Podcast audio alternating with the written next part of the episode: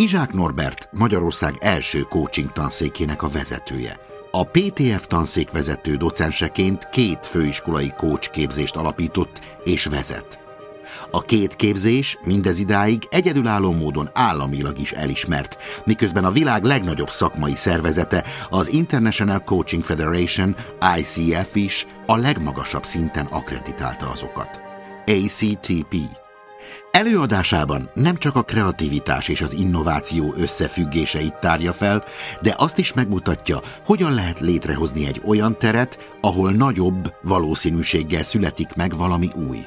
Szólni fog az innovációhoz nélkülözhetetlen pozitív stressz működéséről, és a kreativitás gyilkoló negatív stresszről is. Végül gyakorlati tippeket ad ahhoz, hogyan kapcsolódj magadhoz, min változtas, hogy minél nagyobb eséllyel tapasztald meg a kiegyensúlyozott, innováció teremtő flow állapotát. Előadásának címe Szeretnél innoválni? Kapcsolódj magadhoz. Így tisztítsd meg a fejed a rózsaszín köttől. Sok szeretettel köszöntöm az online konferencia résztvevőit, titeket. Én Izsák Norbert MCC vagyok, coach, bár most már inkább coach, tréner és mentor coach, és azt feltételezem, hogy már sok inspiráló előadást hallottatok, és azt is feltételezem, hogy még sok inspiráló előadást fogtok hallani. Az én előadásomnak az a címe, hogy szeretnél-e innoválni, és ahhoz, hogy jól innoválj, ahhoz kapcsolódnod kell magadhoz. Ez nem pontosan a cím, de ez a téma. És még van egy olyan zárójeles megjegyzés is talán, hogy így szabadulj meg a rózsaszín köttől. És a következő 29 és fél percben több dologról fogok beszélni. Lehet, hogy az elején egy icipicit tudományosnak fog tűnni, de tartsatok ki, mert a végére azt remélem, hogy össze fog állni a kép, és meg fogjátok érteni azt, hogy miért beszéltem látszólag ilyen fragmentáltan különböző részletekről. Először beszélek majd a flóról, hogy ez miért szükséges az innovációhoz, utána beszélek majd a stresszről, majd arról is fogok beszélni, hogy mindez hogyan kapcsolódik a kreativitásunkhoz, az innovációhoz, és hogyan tudunk egyensúlyt teremteni magunkban ahhoz, hogy a lehető legkönnyebben tudjunk innovátorok lenni. Néhány szót akkor először is a flowról. A flow elméletet Csíkszen Mihály Mihály professzor, magyar származású professzor és magyar, magyar, még mind a mai napig magyar, bár amerikai állampolgár dolgozta ki, és ez rögtön, amint ezt megírta, azonnal bestseller lett. Azt gondolom, hogy nagyon sokan tudjátok, hogy ez mit jelent, áramlatot, valamilyen kreatív állapotba kerülni. És azt is jelenti, Csíkszentmihály professzor szerint, hogy szinte, amikor flow állapotba kerülünk, megszűnik körülöttünk az idő, belefeledkezünk abba a tevékenységbe, amit csinálunk. Van egy rossz hír is, mindannyiunk számára, akik nem mindig szeretünk tevékenykedni, hogy általában ez valamilyen tevékenységhez kapcsolódik. Ritkán kerül úgy flóba az ember, hogy eh, bámulja a plafont az ágyban, vagy éppen malmozik, vagy nézi a köldökét. Sokkal gyakoribb az, és szinte mindig, 99,9%-ban, amikor valamit effektíven csinálunk.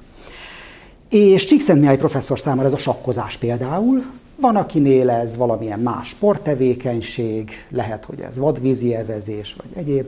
És vannak olyan szerencsések, akik számára a flow állapotot valamilyen munka idézi elő.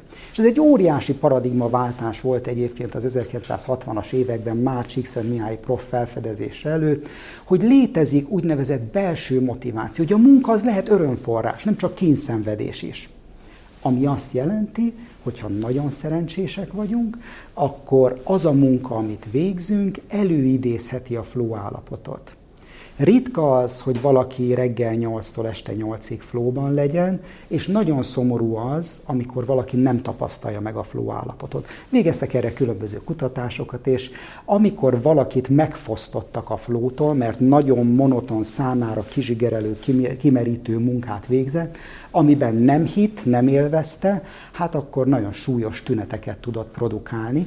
Kb. úgy is szokták mondani ezt mostanában ilyen mindenféle előadásokon, hogy a léleknek az oxigénje a flow, amikor, ami érdekel. Ahogy az ábrán is látszik, van egy ideális állapot, amiben hozhatjuk magunkat annak érdekében, hogy minél inkább meg tudjuk tapasztalni ezt a flow állapotot. Tehát amikor van már kihívás, van egy kis challenge, nagyon ritkán kerülünk akkor flow állapotba, hogyha ugyanazokat a nem tudom, matematikai képleteket kell megoldani, ha ugyanazt kell csinálnunk, pecsételni napról napra. Ritka az, hogy valakinek az érdeklődése felkeltődjön, 15-6 éves korában folyton azt kérdezik tőle, hogy mennyi kettő meg kettő. Uncsi már, elunjuk. Tehát, hogyha nincs elég kihívás, ha is túl nagy a mi képzettségünk, akkor valószínű, hogy apátia áll elő. Elveszítjük az érdeklődésünket, elveszítjük a motivációnkat, és ez nem kedvez a flónak, és ez nem kedvez a, a kreativitásnak. És én úgy definiálom most a kreativitást, mint az innovációnak az előszobáját, később egy picivel még beszélek erről. Amikor viszont túl sok a kihívás, de nincs eszközünk, nincs képzettségünk, az nagyon hamar burnouthoz, kiégéshez vezethet magasfokú stresszhez. Azt jelenti, hogy valami olyasmit kérnek tőlem, vagy én várok el magamtól valami olyasmit, amihez nincs megfelelő képzettségem, nincs megfelelő felkészültségem. Hogyha nekem azt mondanák, hogy most újítsam fel a lánchidat, vagy készítsek egy mérnöki tervet arról, biztos, hogy én nagyon hamar kiégnék, remélem, hogy tudnék nemet mondani, küzdök azzal, dolgozom azzal, hogy minél többször tudjak nemet mondani, de nem lenne jó. Vagy azt mondanák nekem az online szervezői, te Norbi, délután még meg kéne tartanod egy előadást arról, hogy mi a sikeres, fenntartható vállalkozói létnek a tíz lépése. Nagyon nagy lenne a stressz. Lehet, hogy el tudnék készülni vele, lehet, hogy meg tudnám csinálni, de nem lenne komfortos, nem lennék flóban, izgulnék. Na most mindenkinek van egy preferált működési szintje. Van, aki jobban biztonsági játékos, és szereti azt, hogyha a kihívás egy kicsit kisebb, mint az ő képzettsége, az ő végzettsége, az ő felkészültsége. Ők azok, akik ennek az ábrán az alsó vonalán szeretnének, szeretnek inkább mozogni. És vannak a kalandvágyóbbak közölünk, közöttünk, akik inkább a felső peremen szeretnek mozogni, akkor érzik igazán a flót, akkor érzik kreatívnak magukat. És hát van is egynek egy ilyen dihotómiája, egy kettőssége, hogy inkább a biztonság felé mozdulunk el, vagy pedig inkább a kalanda kihívás felé. És gyakran ez csapatokban konfliktushoz szokott vezetni, mert van, aki inkább biztonsági játékos, és szeret a flónak az alján mozogni, illetve hát akkor tapasztalja meg a flót inkább, és vannak, akik pedig szeretik a kalandot, hogy hú, megcsináltuk tavaly az online konferenciát, most idén egy még nagyobb konferenciát fogunk csinálni, még nagyobb előadókkal, és még többen, tavaly voltak ezren, most 1500-an legyenek, vagy valami hasonló kihívások, éltetik őket. Ilyen célokat tűznek ki maguk elé, és mindeközben megtapasztalják a flót, mások számára elviselhetetlen nagy stresszel, de őket ez élteti. Na most a kreativitásnak a meleg ágya ez a flow. Arra kellene törekednünk, hogyha szeretnénk kreatívak lenni, hogy legyen valami pozitív stresszor, valamilyen kellemes stressz, ami megmozgat bennünket, és legyen benne azért megfelelő képzettség, megfelelő szintje a biztonságnak is, ami nekünk komfortos. És ha már szóba hoztam ezt, hogy komfortos, néhány gondolatot hagy mondjak a komfortzónáról. Ez majdnem ugyanaz, amiről eddig beszéltünk, egy picit más dimenzióban.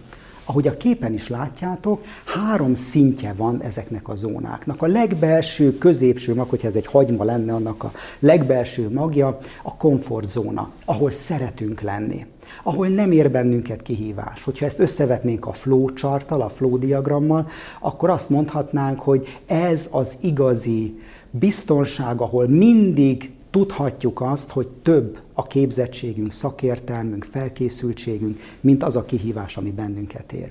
Igen ám, de az a rossz hírem, hogy ebben nem igazán fejlődünk. Ebben úgy el vagyunk, punnyadunk, nézzük a köldökünket, összeadjuk mennyi a kettő meg kettő, még gyorsan összehozunk, egy konferenciát, ugyanolyan lesz, mint a tavalyi, reméljük, hogy sokan eljönnek rá. Van ezen kívül egy veszélyesebb zóna, amit úgy hívunk, hogy tanulási zóna, amikor egy picit feljebb megy a kihívásoknak a szintje. És van, aki ebben nagyon-nagyon szeret lenni. Én például nagyon szeretek tanulni, és hogyha nem tanulhatok valami újat, akkor rögtön elunom magam. Nem számít az, hogy van egy diplomám, két diplomám, három diplomám, doktori, még azért elmegyek erre, arra, ilyen-olyan képzésekre. Ez éltet. Ha ez nem lenne, végtelenül unnám magam.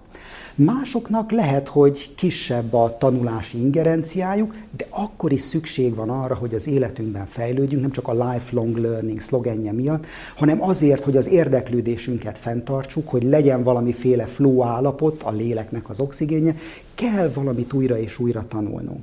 De ez már kívül esik a komfortzónán. És van egy harmadik zóna, pánik zóna, amikor olyan nagyok a kihívások, hogy nagyon-nagyon rosszul érezzük magunkat. Itt a stressz szint már éget szét bennünket, ez lenne a kiégés. Na most az egy tapasztalatom nekem is, meg nagyon sokunknak, azt hiszem, hogyha őszinték vagyunk magunkkal, családtagjainkkal, munkatársainkkal, hogy eltérő vastagságúak ezek a különböző zónák. Van, akinek nagyon vékony a tanulási zónája, és rögtön utána már a pánikzóna következik. Az ő számukra érdemes megteremteni egy biztonságos környezetet, azért, hogy minél nagyobb eséllyel bekövetkezzen a flow, és minél nagyobb eséllyel tudjanak kreatívak lenni. És aztán vannak olyanok, akiknek nagyon széles a tanulási zóna, és nagyon vékony ez a pánikzóna. Mondanám azt, hogy a sportban az extrém sportoknak a szerelmesei, akik imádnak, nem tudom, ejtőernyőről kiugrani a Mariana árok fölött, hogy csak az extremitásokat mondjam, és azután lemerülni a Mariana árokba egy, nem tudom mivel, búvárhajóval, vagy akár micsodával. Tehát nagyon-nagyon nagy. Más emberek már rég nem csak a tacsot dobták volna ki, de rég pánikolva elmenekültek volna, de ők ott szeretnek lenni, abban érzik magukat kreatívnak, ami a meleg ágya az innovációnak. És ehhez még mondanék, mondanék néhány dolgot, különös tekintettel a stresszre. Mert hogy beszéltem már a pozitív stresszről, hogy az mennyire fontos, de van nagyon negatív stressz is, ami már elkezd bennünket szétégetni. És általában az történik, hogy nem vesszük ezt észre magunkon, de a személyiségünk is átalakul extrém nagy stressz idején. Az átalakuláson nem azt kell érteni, hogy ilyen halk-szerű, nagy zöld szörnyetegek leszünk, bár valakinél ez is előfordulhat, hanem az, hogy nem tudunk hozzáférni azokhoz az eszközökhöz, azokhoz a módszerekhez, azokhoz a jegyeinkhez, amik általában segíteni szoktak bennünket. Valahogy úgy működik a személyiség, hogy hát ez nem működött az általában vett kedvességem, nem működött a segítőkészségem, nem működött a határozottságom, most valami tök mást kell előszednem magamból. És ezekben a pillanatokban úgy tűnhet a kívülálló számára, hogy lehet, hogy itt jönnek, jöhetnek kreatív megoldások, de nem oly, olyasmi ez, mint amikor valaki az életéért küzd. Hogyha valaki az életéért küzd a stressz miatt, elkezd a szív a legfontosabb szervek működésére koncentrálni. Ha extrém hidegben vagyunk, a fagyhalál fenyegetne bennünket, akkor a szív körül tömörül a vér azért, hogy ne fagyjunk meg. És kicsit hasonló módon mi is védekezni kezdünk. Hogyha nagyon nagy a stressz, még senki nem jelentkezett az online konferenciára, pedig már elkezdődtek a felvételek, akkor elkezdünk mindenfélét kipróbálni. Még az is lehet, hogy kiküldünk 20-30 e-mailt egy nap, csak azért, hogy megpróbáljuk az embereket rávenni arra, hogy most kattints, most kattints, most kattints. És ez másokban lehet, hogy nem egy jó képet fog hozni. Az is előfordulhat, hogy egy-egy konfliktus helyzetben, ahelyett, hogy azt mondanánk, hogy oké, okay, te így látod, én így látom, egyezzünk meg, felemeljük a hangunkat elkezdünk követelőzni, elkezdünk számon kérni. Miért nem voltál ott időben? Miért nem így csináltad? Miért nem úgy csináltad? És ez roncsolni fogja a kapcsolatainkat. Tehát a stressz az rossz dolgokat, tehát ebbe a pánik zónában nagy valószínűséggel megnyilvánul, nem annyira hasznos dolgokat hoz elő belőlünk. Ami nem kedvez a kreativitásnak, és nem kedvez az innovációnak. Tehát stressz hatására még a személyiségünk is átalakulhat. Ez nem azt jelenti, hogy teljesen más emberek leszünk, hanem azt jelenti, hogy amíg fennáll a stressz, addig visszanyúlunk vagy a nagyon-nagyon megszokott módszerekhez, vagy valami tök elképesztő dologgal próbálkozunk, ami zsigeri lesz, és valószínűleg pusztít minket, és pusztítja a környezetünket is. Egy másik dolog, amit szintén idehoznék, és a stresszhez kapcsolódik, hogy mennyire kikapcsolja a kreativitást. Különbség van a között, hogy én valamire reagálok, tehát reaktív üzemmódban vagyok, vagy pedig proaktív üzemmódban vagyok. A reaktív üzemmód azt jelenti, hogy mások elvárásai szerint, és ezek a mások időnként önmagam is lehetek, erről majd később, reagálok a dolgokra. Például, hogyha reggel felkelek, és rögtön megnyitom az e-mail postafiókomat, akkor már is nem azt határozza meg, hogy mit szeretnék én csinálni, hanem mások kéréseire reagálok. És valahogy így belecsúszok a napba, és valószínűleg, hogy igazi kreatív energiákat már nem fogok tudni mozgósítani, kivéve akkor, hogyha éjszakai bagoly vagyok, és hogyha ugye már elcsendesült a ház, akkor végre tudok dolgozni, mondjuk, hogy valami kreatív dolgot csinálni. Ahhoz, hogy én kreatív tudjak lenni, muszáj fenntartanom magamnak egy teret, ami nem teljesen a komfortzóna, tehát benne van a tanulási zóna is, nem, nem a teljes apátia, hogy nincs kihívás, de valahogy nálam van a kontroll, nálam van a kezdeményezőkészség. Sokan is erre van rengeteg ilyen motivációs füzetecske, könyvecske, videócska, azt tanítják, hogy amikor felkelsz reggel, akkor legyen legalább egy óra, ami csak a tiéd, amikor azt csinálsz, amit te szeretnél, ez egyfajta én idő. Vagy amikor mielőtt este lefeküdnél, legyen egy óra, ami csak a tiéd, amit kreatívan tudsz eltölteni, magadat tudod tölteni, és adott esetben innoválni tudsz. A David Ellennek, a GTD módszer megalkotójának van egy nagyszerű mondása, hallottam egy előadásán, hogy ő minden pénteken kettő és négy között szokott gondolkodni. Ugye be van írva a naptárába. És mivel ki van blokkolva ez az idő, valaki azt mondhatná, hogy hát elég keveset gondolkodsz, de az a gyanú, hogy lehet, hogy még így is másfél órával többet gondolkodik, mint nagyon sok olyan vállalatvezető, vagy akár vállalkozó, aki hagyja, hogy bedarálja a mindennapi ritmus. Azért, mert túlságosan stressz zónában működik, túlságosan meg akar mások igényének felelni, és reaktívan, nem pedig proaktívan tevékenykedik. Ebben az egy órában, már ha egy órát tudsz magadra szállni, csinálj valami olyasmit, ami nagy valószínűséggel téged flóba hoz, és ami közben az agytekervényeid kreatív üzemmódban tudnak lenni. Például, nem tudom, olvas, Például nézzél oktatási videókat. Például gondold át a struktúráját a cégednek. Tedd fel azokat a kérdéseket, amiket egyébként nem szoktál feltenni. Miért csinálom azt, amit csinálom? Jó-e az, ahogyan csinálom azt, amit csinálok? Hogyan tudnám jobban csinálni azt, amit csinálok? Ezekkel a kérdésekkel bármilyen pofon egyszerűek is, ha hagysz magadnak 10 perc időt, 20 perc időt. Ez lehet a futás közben, az úszás közben, bármi egyéb közben, amikor az agyad nem mások igényei, vagy a saját magad által támasztott elvárások szerint forog, fantasztikus kreatív megoldások születhetnek, adott esetben még innováció is. És hát, hogyha ezzel nem foglalkozunk már, mint a stresszel és a stressznek a negatív hatásával, akkor sok-sok milliárd dollártól tudjuk megvonni magunkat. Ugyanis volt arra az Európai Unióban és az Egyesült Államokban is kutatás, hogy mennyi kiesést okoz, stressz okozta betegség a munkahelyeken, és ezek sok száz milliárd dolláros nagyságrendűek. Természetesen lehet, hogy sokan örülnétek, vagy örülnénk többes szám első szemében annak, hogyha ennyi pénztől tudnánk megfosztani magunkat. Mi lehet, hogy csak néhány százezer forinttól vagy néhány millió forinttól fosztjuk meg magunkat, de akkor is ez mérhető, és, és egyébként is nagyon sok káros hatása lehet a stressznek, elhízástól kezdve mindenféle szív, érrendszeri megbetegedések és hasonlók, nem beszélve a személyes kapcsolatok megromlásáról, széthullásáról is akár. Na most mondtam azt, hogy a kreativitás az az előszobája lehet az innovációnak. Még annyit hadd mondjak el az innovációról, hogy ez nagyon gyakran hálózatos módon működik. Ami azt jelenti, hogy fizikailag is, az emberek között, de az agyunkban is. Minél több a szinaptikus kapcsolat az agysejtek között, valószínűleg annál kreatívabb valaki. Minél több mindent tudsz összekapcsolni más dolgokkal, annál kreatívabb vagy, és ez szokott lenni az innovációnak a meleg ágya amikor felfedezek valamit, nem tudom, a mérnöki tudományokban, és átültetem azt a humán területre, vagy éppen fordítva. Amikor látok egy piaci rést valahol, és tudok hozni egy olyan megoldást, ami valahol máshol már működött, de senkinek nem jutott eszébe arra a dologra alkalmazni.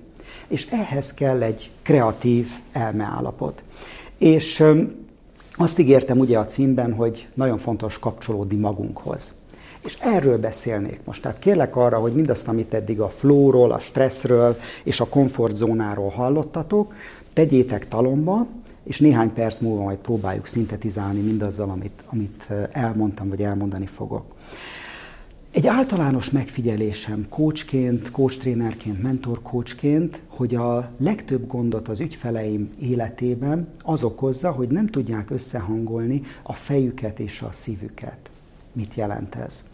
Általában azok, akik vállalkozók, valamelyik típusba beleesnek, és bocsánat az általánosításért. Vannak azok a vállalkozók, akiknek van egy óriási álmuk, mint Martin Luther Kingnek, egy nagy szívből jövő vágyuk és azt szeretnék, hogyha ezt meg tudnák valahogy valósítani. Szeretnék az éle, emberek életét jobbá tenni például. Szeretnék megkönnyíteni valamilyen módon az embereknek az életét. Le, szeretnék egy célcsoportnak egyszerűbbé tenni az életét, egy megoldást nyújtani valamilyen nagyon égető problémára. És ezek az emberek úgymond a szívükben élnek, ott hordozzák a látást és nagyon nehezen tesznek konkrét, rentábilis lépéseket azért, hogy az a látás megvalósuljon, mert ők inkább a szívükben élnek. Vannak olyan emberek, akik a fejben élnek. Néha csúnyán mérnökagyú embereknek is szokták őket mondani. Akik nagyon pontosan felmérik a kockázatokat, a mellékhatásokat. És nagyon jó rendszereket, struktúrákat tudnak kialakítani. De valahogy az érzéseikhez, az érzelmi világukhoz nehezebben kapcsolódnak. És mind a két oldalnak van előnye és hátránya. Nagy előnye a szív embereknek, akik látással rendelkeznek, és van bennük egy mély vágy, hogy valahogy a társadalmat jobbítani szeretnék, és nagyon mélyen meg tudják élni az örömöket, fájdalmakat. És ez nekik jó. És valószínűleg a környezetüknek is jó, mert gondoskodnak róluk. Náluk nagy kockázat, hogy időnként meg akarják menteni az ügyfeleket. És nem racionális üzleti lépéseket hoznak hiszen a vágyuk az, hogy valami megoldódjon, az emberek élete jobb, egyszerűbb, tökéletesebb legyen. És ott vannak a fej emberek, akik nagyon-nagyon jól felépítenek egy üzleti vállalkozást, és a végén lehet, hogy elgondolkodnak azon, hogy miért is építettem ezt fel. Hol van ebben az igazi élet értelme? Nehezen kapcsolódnak magukhoz. Ha kapnak egy rossz visszajelzést, lepereg róluk, ez nagyszerű előny, és nagyon irigylem őket, Viszont elképzelhető az, hogy maguk alatt vágják a fát, mert folyamatosan belehajszolják magukat újabb és újabb kihívásokba, ahelyett, hogy magukhoz is és a saját érzelmeikhez, igényeikhez kapcsolódnának. És akkor van még egy harmadik oldal is, ami általában kevesebbet beszélünk róla, hogy van a fej, van a szív, és van a kéz. Elképzelhető az, hogyha már valaki egyensúlyba hozta a fejet és a szívet, pontosan tudja, hogy miért szeretne valamit csinálni, már azt is tudja, hogy hogyan szeretné csinálni, és valamiért tehetetlennek érzi magát. És azt várja, hogy jöjjön egy másik üzlettárs, mondjuk jöjjön egy befektető, egy fejlesztő, nem tudom, egy ügyvezető igazgató, aki meg is csinálja azt, amit ő elképzelt és kidolgozott, üzleti tervé alakított. Mondanám azt is erre ilyen pszichológiai szakkifejezésre, hogy tanult tehetetlenségben van. Úgy érzi, hogy egyedül nem tud semmit sem csinálni vagy nem tud esetleg a következő szintre lépni, és várja a megmentőt, befektetőt, ügyvezetőt, stb. Na most a helyzet az, és elnézést kérek a kéz emberektől, és elnézést kérek a fej emberektől, hogy az igazi kreativitás általában a szívben, és valahogy a szív és a fej kapcsolatából tud megszületni. Az innováció pedig akkor, hogyha hozzátesszük a kezet is. Nagyszerű dolog, hogy van egy álmod. Hogyan fogod ezt meg, és kreatív vagy, valamilyen kreatív ötleted, vagy a szívedből, vagy a fejedből kipattan. Hogyan fogod ezt úgy csomagolni, hogy igazi megoldást tudjon adni egy konkrét célcsoport számára? Ha ez megvan, akkor a kreativitásodat már is le tudtad fordítani valami megfoghatóvá. Hogyan tudod ezt nem csak a célcsoportodnak, hanem meghatározott időkereteken belül, meghatározott piaci környezetben, meghatározott büdzsével úgy, hogy az önfenntartó legyen megvalósítani? Ha erre megadod a választ, akkor innovátor is vagy, nem csak egy kreatív ember. Na most a nagy trükk ebben az egészben, és lehet, hogy hagynom kéne időt arra, hogy ezt, ezt emészétek, hogy a pályánk elején, 20-as éveinkben nagyon gyakran ez automatikusan működik. Később azonban az az én tapasztalatom, hogy különböző blokkokhoz érünk el, mint a úttorlaszok lennének ezek. És azt hiszem, hogy az élet vagy a jóisten arra figyelmeztet bennünket ilyenkor, hogy dolgoznunk kell még magunkon. És amennyi, amilyen mértékben dolgozol magadon, úgy tudsz átjutni ezeken a torlaszokon. Mit értek azon, hogy dolgozol magadon? Olyasmiket értek ezen például, hogy lehet, hogy te szívember vagy, meg kell tanulnod használni a rációt. Meg kell tanulnod elengedni azt, hogy te mindig mindenkit meg akarsz menteni. Meg kell tanulnod elengedni azt, hogy nem minden virágból lesz gyümölcs. Nem minden ötletedet tudod megvalósítani te. A fejet integrálni kell a szívbe. Nem könnyű feladat. Van a másik oldal, hogyha te nagyon fejember vagy, mérnök agyú, valahogy a személyes életedbe integrálni kell az érzéseket. Mert nagyon sok üzleti döntést nem fogsz tudni szigorúan fejből meghozni. Vannak időnként megérzéseink, majdnem azt mondtam, hogy természetfeletti megérzéseink. És ha alapjáraton te nehezen kapcsolódsz a saját érzelmi világodhoz, a saját érzéseidhez, nagyon nehéz ezt csak az üzleti életben működtetni. Vannak talán olyanok, akiknek sikerül, de az életük akkor más tekintetben lesz katasztrófa. A legbiztosabb út az, hogyha megtanulsz fejből kapcsolódni a szívedhez. Hogy lehet ezt megcsinálni? Majd lehet, hogy erre is mondok gyorsan egy-két kérdést, egy-két példát. De például feltárod azt, hogy milyen érzések vannak benned. Nem sokan vitatkoznak azon, hogy van-e érzelmi intelligencia, vagy sem, szerintem van. Az első lépése az érzelmi intelligencia fejlesztésének, hogy megvizsgálom magam, hogy mit érzek. Lehet, hogy ez úgy kezdődik, hogy egy, egyáltalán a testi érzékeléseidre odafigyelsz. Mikor vagyok fáradt? Mikor vagyok kimerült? Azért mondtam, hogy ez a 20-as években nem probléma, mert akkor úgy tűnik, hogy végtelen energiánk van. Akkor egész éjjel végig toljuk a startupokat, egy, egyszerre benne vagyunk ötben vagy hatban, nem fontos, nem számít, bírjuk. És megtanuljuk elfolytani, elnyomni az érzéseinket, hogy kimerült vagyok, hát most nem alszom két napig, na puff. És eljuthatunk odáig, hogy egyszerűen megfeledkezünk a saját testi, fizikai igényeinkről is. Nem ilyen extrém példákról mondok, de ha itt tartasz, akkor az első az, hogy mire van szükségem, mit jelez a testem. Lehet, hogy érzek egy gyomorszorítást, lehet, hogy gombóc van a torkomban, lehet, hogy nem tudom nyitva tartani a szememet. Ez egy jelzés arra, hogy csináljak valamit másképp. Minél gyakrabban teremtek teret arra, hogy kapcsolódjak az érzéseimhez, és az érzéseimet ne elfolytsam, hanem valahogyan feldolgozzam, ha alvásra van szükségem, aludjak, ha békülésre van szükségem, akkor kibéküljek az emberekkel, mondjuk, annál inkább megtanulok kapcsolódni saját magamhoz és a belső szívbeli érzékeléshez is. Mert hiába van egy kreatív ötletem, nem biztos, hogy jó döntéseket fogok tudni hozni, ami elvezet az innovációhoz, ha ezekre a megérzéseimre nem tanulok meghallgatni. És aztán ennek később lesznek más szintjei is. Nagy valószínűséggel fej, kéz vagy szív valamelyik a te erősséged. Amelyik a te erősséged, az lesz a te hübriszed is, a te az ókori görögök, ahogy mondták, a te bűnöd is, hogy az nagyon-nagyon hangsúlyos lesz. Elképzelhető, hogy te kiválóan dolgozol, nagyon erős a kéz, és éjjel-nappal tudsz tevékenykedni, dolgozni. A számodra az a kísértés, hogy ez a te komfortzónád, ezt szereted csinálni. Lehet, hogy a kihívásokra, lehet, hogy a problémákra azzal reagálsz, na jó, akkor elmegyek és csinálok valamit. Bütykölöm a cégemet, bütykölöm a honlapomat, ezt vagy azt csinálom. És ezzel kikapcsolod a fejnek és a szívnek a megoldási tárházát. Lehet, hogy te nagyon szívember vagy, szeretsz álmodozni, jön a stressz, ahelyett, hogy a tanulási zónában lennél, lehet, hogy már bekapcsol a pánikzóna, és elkezded azt csinálni, ami ezt te nagyon értesz. Szeretgetni a munkatársakat, mondjuk, nagy, még nagyobbakat álmodni, belelovalni magad valamilyen álomvilágba, ahelyett, hogy tennél valamit fizikailag, konkrétan, vagy ahelyett, hogy használnád a fejedet. Ha te nagyon fej nehéz vállalkozó vagy, akkor nagyszerű megoldásokat, struktúrákat raksz össze, ide menekülsz a stressz és a kihívások elől.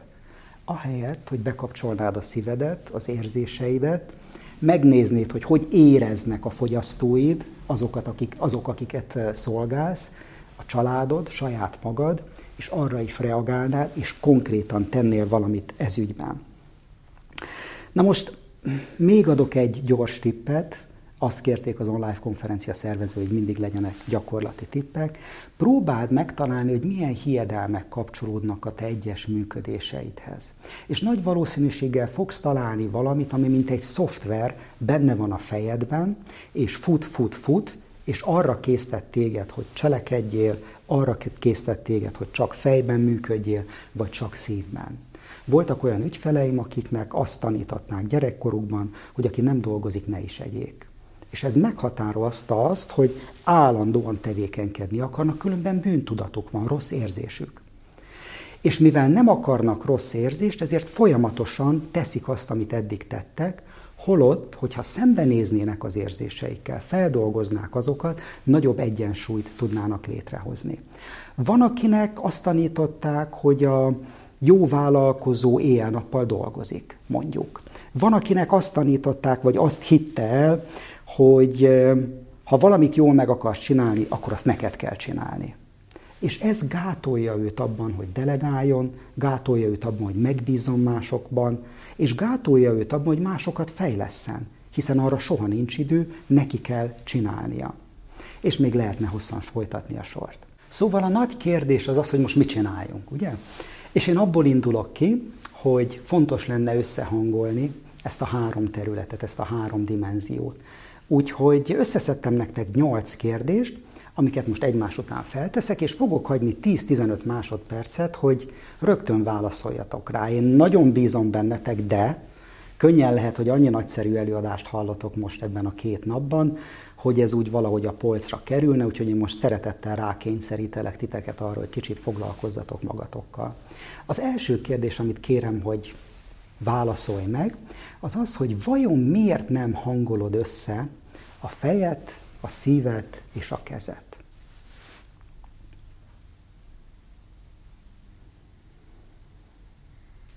A második kérdés ehhez kapcsolódik, mit nyersz ezzel, hogy nem hangolod össze? Mi a te nyereséged? Miért csinálod ezt?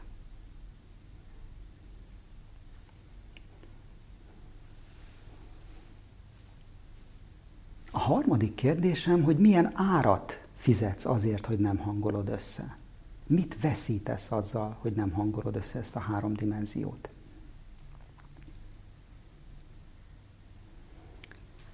A negyedik kérdésem, hogy ha összehangolnád, akkor mi lenne más? Mi változna meg, ha összehangolnád a fejet, szívet és a kezet?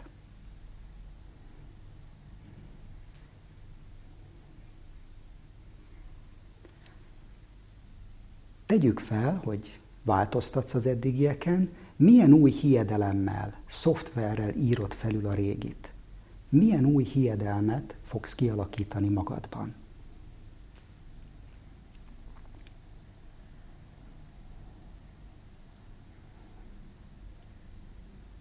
Mit érzel most?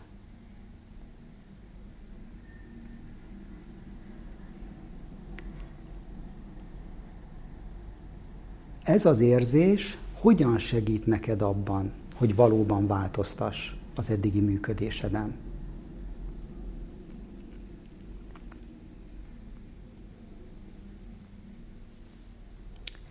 És végezetül mit fogsz konkrétan tenni azért, hogy ez az új meggyőződés, ez az új érzés, ez valóban az életed része legyen?